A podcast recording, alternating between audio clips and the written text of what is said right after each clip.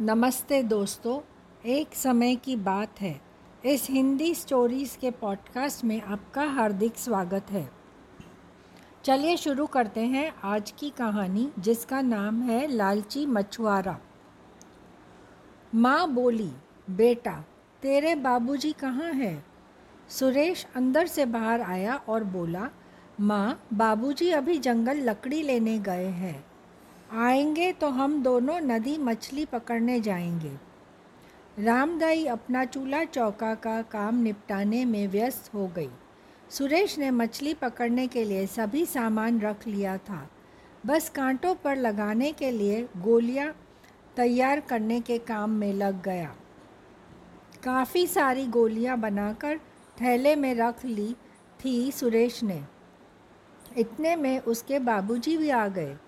शिवचरण ने आवाज़ दी, बेटा सुरेश, कहाँ हो तुम?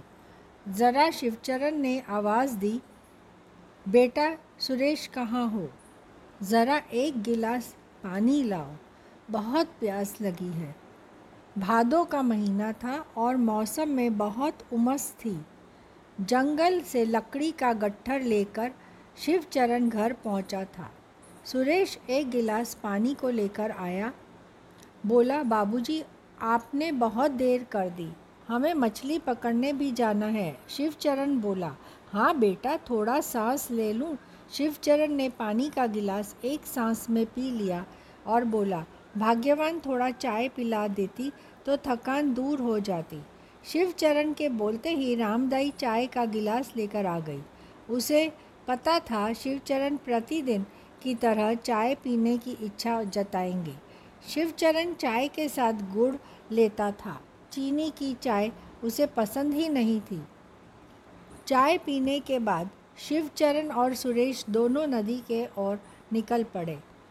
एक पहाड़ी पार कर वे दोनों नीचे घाटी में उतर गए और नदी में जाकर मछली पकड़ने के लिए एक एक कर कांटा डालने लगे। काफ़ी देर तक कांटे लगाने के बाद दोनों एक पेड़ के छांव में बैठकर मछली फंसने का इंतज़ार करने लगे। बहुत देर तक इंतज़ार करने के बाद शिवचरण नदी के किनारे पर मछली के कांटों को देखने लगा, लेकिन कभी एक भी मछली नहीं फंसी थी। शायद आज दिन ज़्यादा निकल गया था। वैसे बाप बेटा सुबह आठ बजे तक नदी में मछली पकड़ने के लिए पहुँच जाते थे, पर शिवचरण आज लकड़ी लेने जंगल निकल गया था। फिर भी शिवचरण ने उम्मीद नहीं खोई। थोड़ी देर बाद कांटे में एक मछली फंस गई। शिवचरण ने कांटा निकालकर मछली निकाल ली। सुरेश पेड़ के नीचे बैठ देख, देखता रहा। वह बहुत इंतज़ार के बाद मछली ने न मिलने के कारण निराश हो गया। शिवचरण ने समझाया, बेटा, निराश मत हो। आज नहीं तो कल मिल जाएगी। काम चलाने के लिए एक मछली मिल तो गई, पर सुरेश खुश नहीं था। शिवचरण पेड़ के नीचे बैठ गया। सुरेश बैठे बैठे उग गया था। वह नदी किनारे चल, चहल कदमी करने लगा। तभी उसकी नज़र एक डोरी पर पड़ी। तो बहुत लंबी थी वह डोरी। और उस पर मछली पकड़ने के लिए फंदा लगा था, पर यही इनकी डोरी नहीं थी। सुरेश ने इधर उधर नज़रें दौड़ाई, पर वहाँ कोई भी नहीं दिखाई दे रहा था। यह डोरी शायद कोई बीते दिन लगा कर चला गया हो, पर वह वापस नहीं आया। अब सुरेश के मन में डोरी को लेकर उत्सुकता बढ़ गई थी। वह डोरी के काफ़ी नज़दीक पहुँचा तो उसने देखा उसमें बहुत मछलियाँ फंसी हुई हैं। उसने शिवचरण को आवाज़ दी और बोला, बाबूजी, आओ, देखो, बहुत सी मछलियाँ फंसी हुई हैं यहाँ पर। शिवचरण बोला, बेटा, वह डोरी तो मैंने नहीं डाली थी। वह किसी और की है। रहने दो, आओ, चलते हैं। चलो, आज ईश्वर ने जितना दे दिया वही बहुत है। शिवचरण संतोष प्रवृत्ति का व्यक्ति था, पर सुरेश लालची स्वभाव का था। उसने कहा, बाबूजी, कोई नहीं है यहाँ पर। फिर किसकी होंगी ये मछलियाँ? शायद कोई भूल गया है। सुरेश ने शिव, शिवचरण की बात नहीं मानी और डोरी को खींचने लग गया। बहुत ज़ोर लगाने के बाद भी डोरी नहीं निकल पा रही थी। पानी में उतर कर सुरेश ने डोरी खींची। और और और खूब सारा प्रयास किया खींचने का और ज़ोर लगाया ज़ोर लगाया, बहुत ज़ोर लगाया। डोरी थोड़ी थोड़ी खींच रही थी अब। फिर सुरेश ने डोरी ज़ोर से खींची। डोरी तो खींच गई, पर डोरी को देखकर सुरेश की आँखें फटी की फटी रह गई। उस डोरी में मछलियाँ नहीं फंसी थी, बल्कि दो सांप फंसे हुए थे, जो अभी भी ज़िंदा थे और छटपटा रहे थे।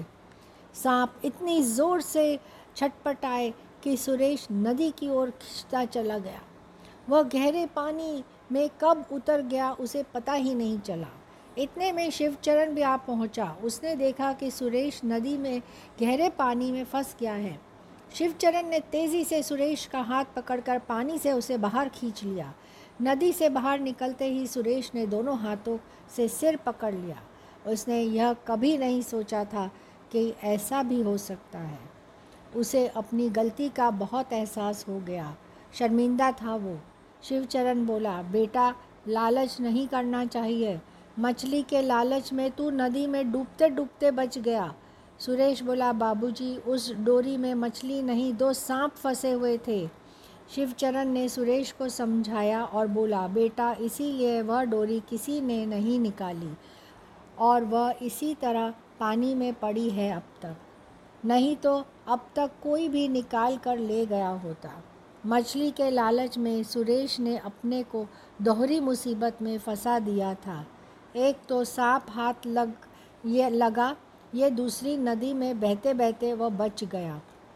उसने अपना सबक सीख लिया था कि लालच बुरी बला है, संतुष्टि से काम करना चाहिए और अपने बड़ों की बात का आदर करना चाहिए। तो दोस्तों, आशा करती हूँ कि आपको यह कहानी अच्छी लगी होगी। फिर मिलेंगे एक नई कहानी के साथ। जल्द हैप्पी लिसनिंग